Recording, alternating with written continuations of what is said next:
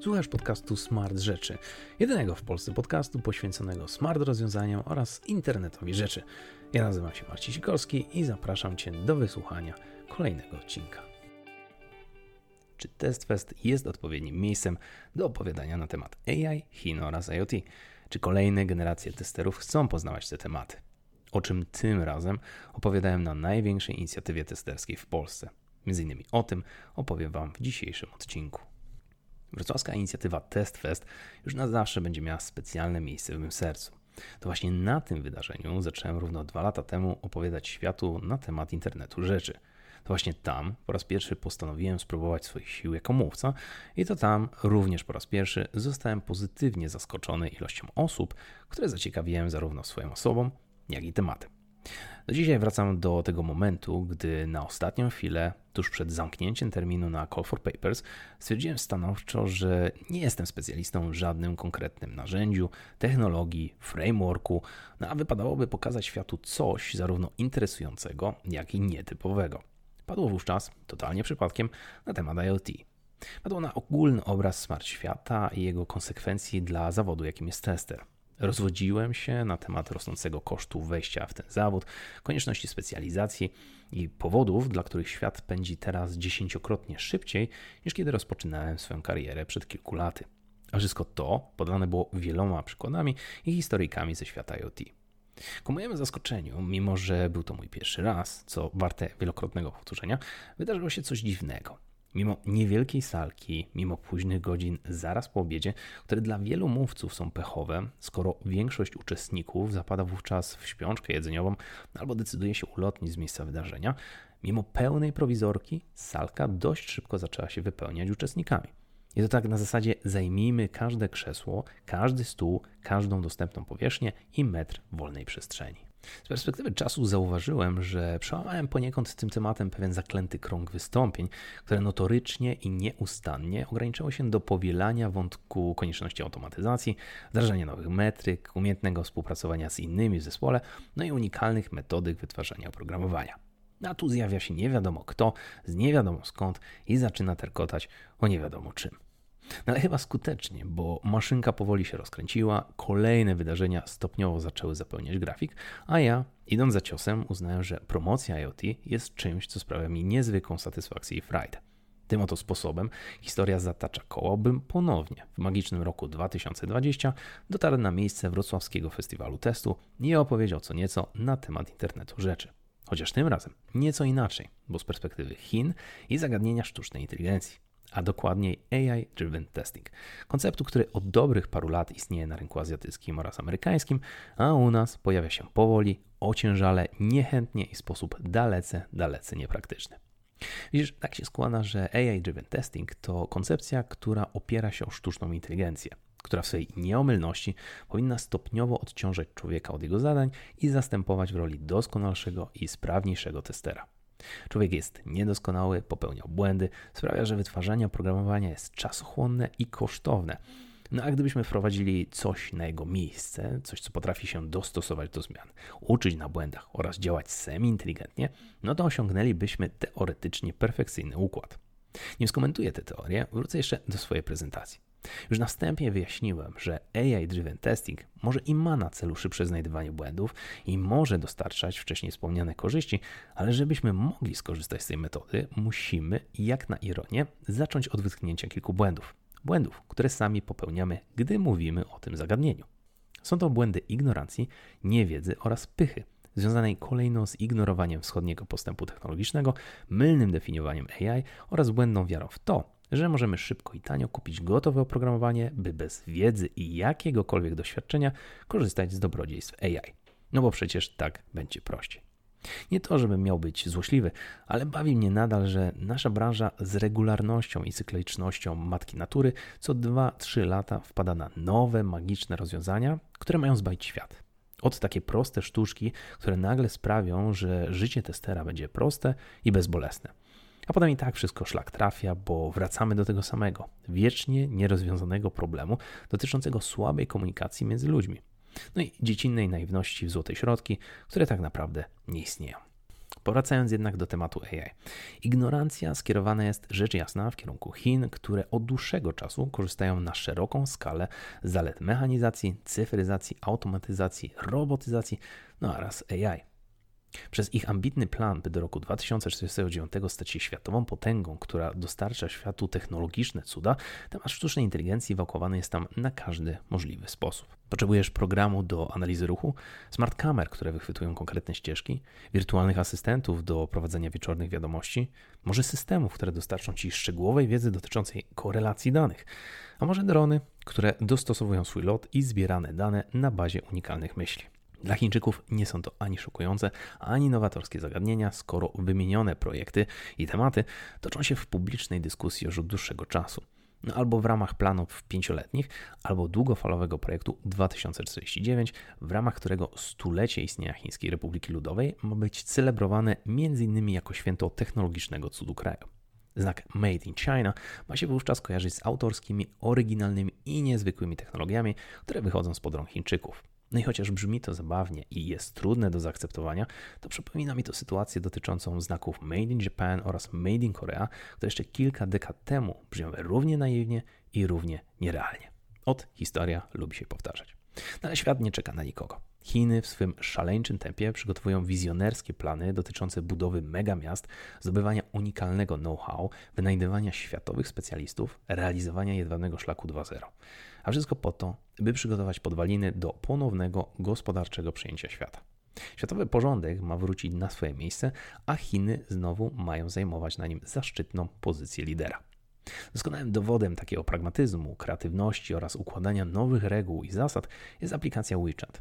Jest to przykład tak zwanej mega aplikacji, która jest ekosystemem dla tysięcy funkcji, które w europejskim lub amerykańskim świecie porozbijane są na indywidualne aplikacje.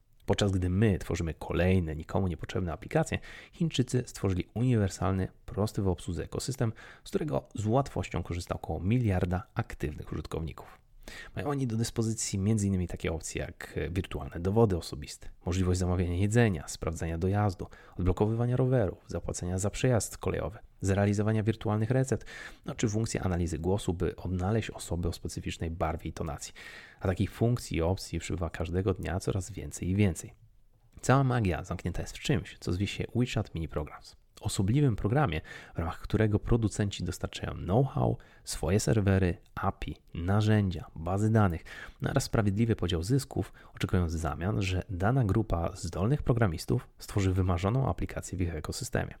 Zamiast zalewać rynek planktonem, kreować sztuczny ruch i dawać urodzić się potencjalnej konkurencji, dużo wygodniej i lepiej jest zgarnąć ich pod swoje skrzydła, dać zestaw konkretnych wytycznych i zasad działania, ale w zamian otrzymać wartość dodaną do swojego produktu. Aplikacje poniżej 4 MB. API, które nie może wykraczać poza Chiny. Żadnego zbierania danych o użytkownikach, żadnej dodatkowej autentykacji. No ale z drugiej strony, konkurencja robi dla nas. Proces wytwarzania skracamy z kilku miesięcy do kilku tygodni. Nigdy nikt nie odczuwa aktualizacji, no bo wszystko hula w chmurze, a końcowy efekt oddany zostaje pod głosowanie sprawdzonej próbce użytkowników. Dodatkowo we wszystko zaangażowana jest sztuczna inteligencja, która pomaga sprawdzać jakość kodu, weryfikuje korelacje dotyczące używania aplikacji, a jakby tego było mało, pomaga poprawić jakość produktu, sugerując użytkownikom odpowiedzi, wskazując opcje, które mogą ich zainteresować lub odpowiadając na nietypowe pytania. Interesujące jest zatem zupełnie inne podejście do tematyki wytwarzania oprogramowania. Tworzymy uniwersalne narzędzie, unikamy słowa aplikacja, które brzmi nienaturalnie i które może zniechęcić ludzi. Traktujemy ludzi jak potencjalnych gości, a nie followersów, których należy zmusić do polubienia nas za wszelką cenę. Błąd ignoracji jest więc znaczącym i istotnym fragmentem dyskusji na temat AI-driven testing, bo skoro uważamy się za lepszych od Chin, to nie będziemy nawet w stanie zrozumieć, że ludzie ci pracują w zupełnie innych ramach ideowych niż my. Nawet jeśli jesteśmy perfekcjonistami w europejskim środowisku IT, to możemy się bardzo zdziwić, kiedy okaże się, że Chiny pracują zupełnie inaczej i w wielu przypadkach efektywniej niż my. No ale to tylko jeden z problemów i błędów. Drugi jest nasza niewiedza dotycząca AI. No, czym to w końcu jest? Elementem, który pomaga nam rozwiązywać skomplikowane przypadki i zadania? Metodą na szybsze wyszukiwanie korelacji i wartości dodanej e, w suchych danych? Czy też abstrakcyjnym konceptem, w którym rządzą cyborgi, androidy i roboty? Ile ludzi, tyle opinii, nie każdy ma poniekąd rację. Żeby jednak być w stanie używać metody AI-driven testing, powinniśmy maksymalnie uprościć tę dyskusję. Nie bawi się w analizę skomplikowanych przypadków, tylko stwierdzić, że AI opiera się na dobrą sprawę na trzech filarach: na katalogowaniu, znajdowaniu i segmentowaniu. Trzeba posiadać szerokie spektrum grup i podgrup, do których przyporządkujemy konkretne zagadnienie. Trzeba być w stanie odnaleźć i wyodrębnić konkretny element. Trzeba być w stanie odizolować go od środowiska, by był on niezależnym tworem. Rzecz jasna, każdy z tych trzech elementów wymagać będzie od nas dokładnego przemyślenia. Wziąć dużo czy mało grup. W jednym przypadku narazimy się na konieczność dostarczenia setek próbek do wyłączenia algorytmu. W drugim będziemy ryzykować możliwość zbytniego uogólnienia, które źle wpłynie na działanie rozumu. Do czego trzeba ustalić, skąd wziąć odpowiednie próbki do zasilania, które nadadzą się lepiej, a które mogą być niedostatecznie dokładne. Na metody nauczania, jak ich użyć, które są skuteczne, a które mogą okazać się wolne do wpojenia rozwiązania najprostszego problemu. Suma summarum, wszystko rozbija się o zrozumienie matmy, bo to ona jest fundamentem działania AI. Czasem jest to trudne do przełknięcia dla niektórych osób, no i nie zgadzają się z tym stanem rzeczy. Chcą szybkich rezultatów, chcą szybkiego działania, no i szybkiego wdrożenia przy równoczesnym pominięciu wyżej wspomnianych elementów. I wówczas pojawia się błąd pychy. Szczególnie w wykonaniu menadżerów wyższego szczebla, którzy upatrują w zakupie gotowego oprogramowania łatwego sposobu na przeskoczenie mozolnego etapu nauczania. Przecież to takie proste i genialne. Skoro nie chcemy poznać fundamentów, ani oglądać azjatyckiego świata stojącego na AI, to może, może, chociaż uda nam się relatywnie niskim kosztem zakupić licencję na oprogramowanie, które zrobi to za nas. I tak oto rodzą się mity wykreowane wprost ze strony producentów. Stwórz perfekcyjne aplikacje, inteligentne i bezbolesne, doskonałe w każdym calu, pozbawione nieudolnego czynnika ludzkiego, oparte o zabawę, bez jakichkolwiek wad lub braków. Ja rozumiem, że tak działa marketing, ale nie oznacza to, że powinniśmy sprzedawać światu fałszywy obraz AI-driven testing. Takie buzzwordy w żaden sposób nie przyczyniają się do poprawy świadomości, a działają wręcz destrukcyjnie. Dają fałszywą wiarę, że prostym ruchem i kilkoma kliknięciami możemy stworzyć myślące środowisko, które zastąpi wszystkich ludzi. Na obecnym etapie wszystkie te rewelacje okazują się być niczym innym jak opakowanym w nowy sposób zestawem doskonale znanych nam narzędzi, czyli testów wizualnych, małpich skryptów, no i samoleczących się programów. Te pierwsze znamy aż za dobrze w postaci frameworków takich jak choćby Galen. Porównują one dwa zestawy obrazów, dźwięków, animacji, tekstów, linie kodów, czego chcecie i wskazują na to, które są poprawne, a które nie. To, co się zmieniło, a to, co zostało takie samo. Banał i standard branży. Małpie skrypty to pseudolosowe klikanie gdzie popadnie celem zniszczenia systemu. Współczesne podejście wymaga jednak od nas pewnej kontroli nad tymi małpami, czyli wskazania konkretnego miejsca do atakowania, ale nigdy nie wychodzi to poza utarte ścieżki znanych metod testowania. To nadal te same głupie małpy, które sprawdzają się od kilkunastu lat. A to mistyczne samoleczenie? To nic innego jak przypisywanie nadrzędnych lokalizatorów lub wielu lokalizatorów zamiast jednego, na sztywno ustalonego. Chcesz znaleźć dany punkt na stronie? Może użyjesz kilku metod. Wówczas, jeśli coś minimalnie ulegnie zmianie, to system przeszuka dostępną pulę z worka istniejących lokalizatorów i przyporządkuje inny, aż do skutku. Albo nawet lepiej, wybieramy coś, co znajduje się nadrzędnie, na przykład lokalizator samej strony, i w ten sposób ustalimy i potwierdzimy, że nadal znajdujemy się w odpowiednim miejscu i czasie. I już, i tyle. Ilość cukru w cukrze zgadza się. Ja rozumiem, że trzeba ludziom na siłę wmawiać, jak wygląda lepsza rzeczywistość, ale w tym przypadku mamy do czynienia z niedostatecznie dojrzałym pojęciem, które dopiero łapie wiatr w żagle. Trochę jak IoT kilka lat temu potrzebowało dorosnąć, taki temat AI-driven testing będzie stopniowo kształtować się na naszych oczach. Tyle, że jeśli ma to się dziać, to lepiej, aby działo się w przemyślany sposób. Muszą powstawać nowe grupy typu Air Force, czyli Artificial Intelligence for Software Testing, które dopiero wyznaczają glosariusze, metody i zasady uspójnią pewne pojęcia, przygotują podwaliny na przyszłość. Zrobią to do porządku i tak, by nie powielać tych nieudolnych mitów. No jak to ma skorzystać z tak przygotowanej przyszłości? No na pewno testerzy, którzy przybyli wysłuchać mojej prezentacji. Po raz kolejny zostałem miło zaskoczony ilością słuchaczy, którzy wypełnili wolną przestrzeń z sali, doklejając się każdej wolnej powierzchni. No i po raz kolejny zostałem niemiło zaskoczony zepsutym rzutnikiem, który zabrał 10-15 minut z mojego dostępnego czasu. No ale po raz kolejny zaskoczyłem sam siebie oraz publiczność faktem, że da się zmieścić cały materiał w dużo mniejszym oknie czasowym, nie tracąc przy tym niczego z pierwotnej myśli. Znowu oczywiście pojawiają się głosy, że gadam jak maszyna lub ktoś na haju, ale organizatorzy sami wystawiają mnie na próbę. Jak mało możemy dać Marcinowi, by nadal przekazał formę i treść. Jestem niemal pewien, że kiedyś, kiedyś zmieszczę się w mistycznym czasie przerwy kawowej. A tak poza tym, Poza tym było niemal perfekcyjnie. Pojawiły się nowe idee pokroju testerskiego lekarza, który pełni sztychtę jest gotów odpowiedzieć na najtrudniejsze, nietypowe pytania nowicjuszy. Pojawiły się sekcje dla profesjonalistów, w ramach których poruszane były dużo trudniejsze i dojrzalsze zagadnienia. Pojawiło się też jeszcze więcej nowicjuszy, którzy chcieliby rozpocząć swoją karierę w tym niezwykle ciekawym, interesującym świadku, jakim jest testowanie programowania. Cała reszta była już tylko utrzymaniem raz postawionej wysokiej poprzeczki profesjonalna logistyka, doskonała komunikacja, perfekcyjne miejsce eventu. Znakomici występujący, ciekawe tematy, no i afterparty, które jest wisienką na torcie, a która potrafi zmienić pogląd o tym, że ludzie w branży IT są sztywni i nie umieją się bawić. Jednym zdaniem po raz kolejny było po prostu rewelacyjnie. I to jest chyba jeden z tych powodów, dla których nie przestaje mnie bawić to, co robię.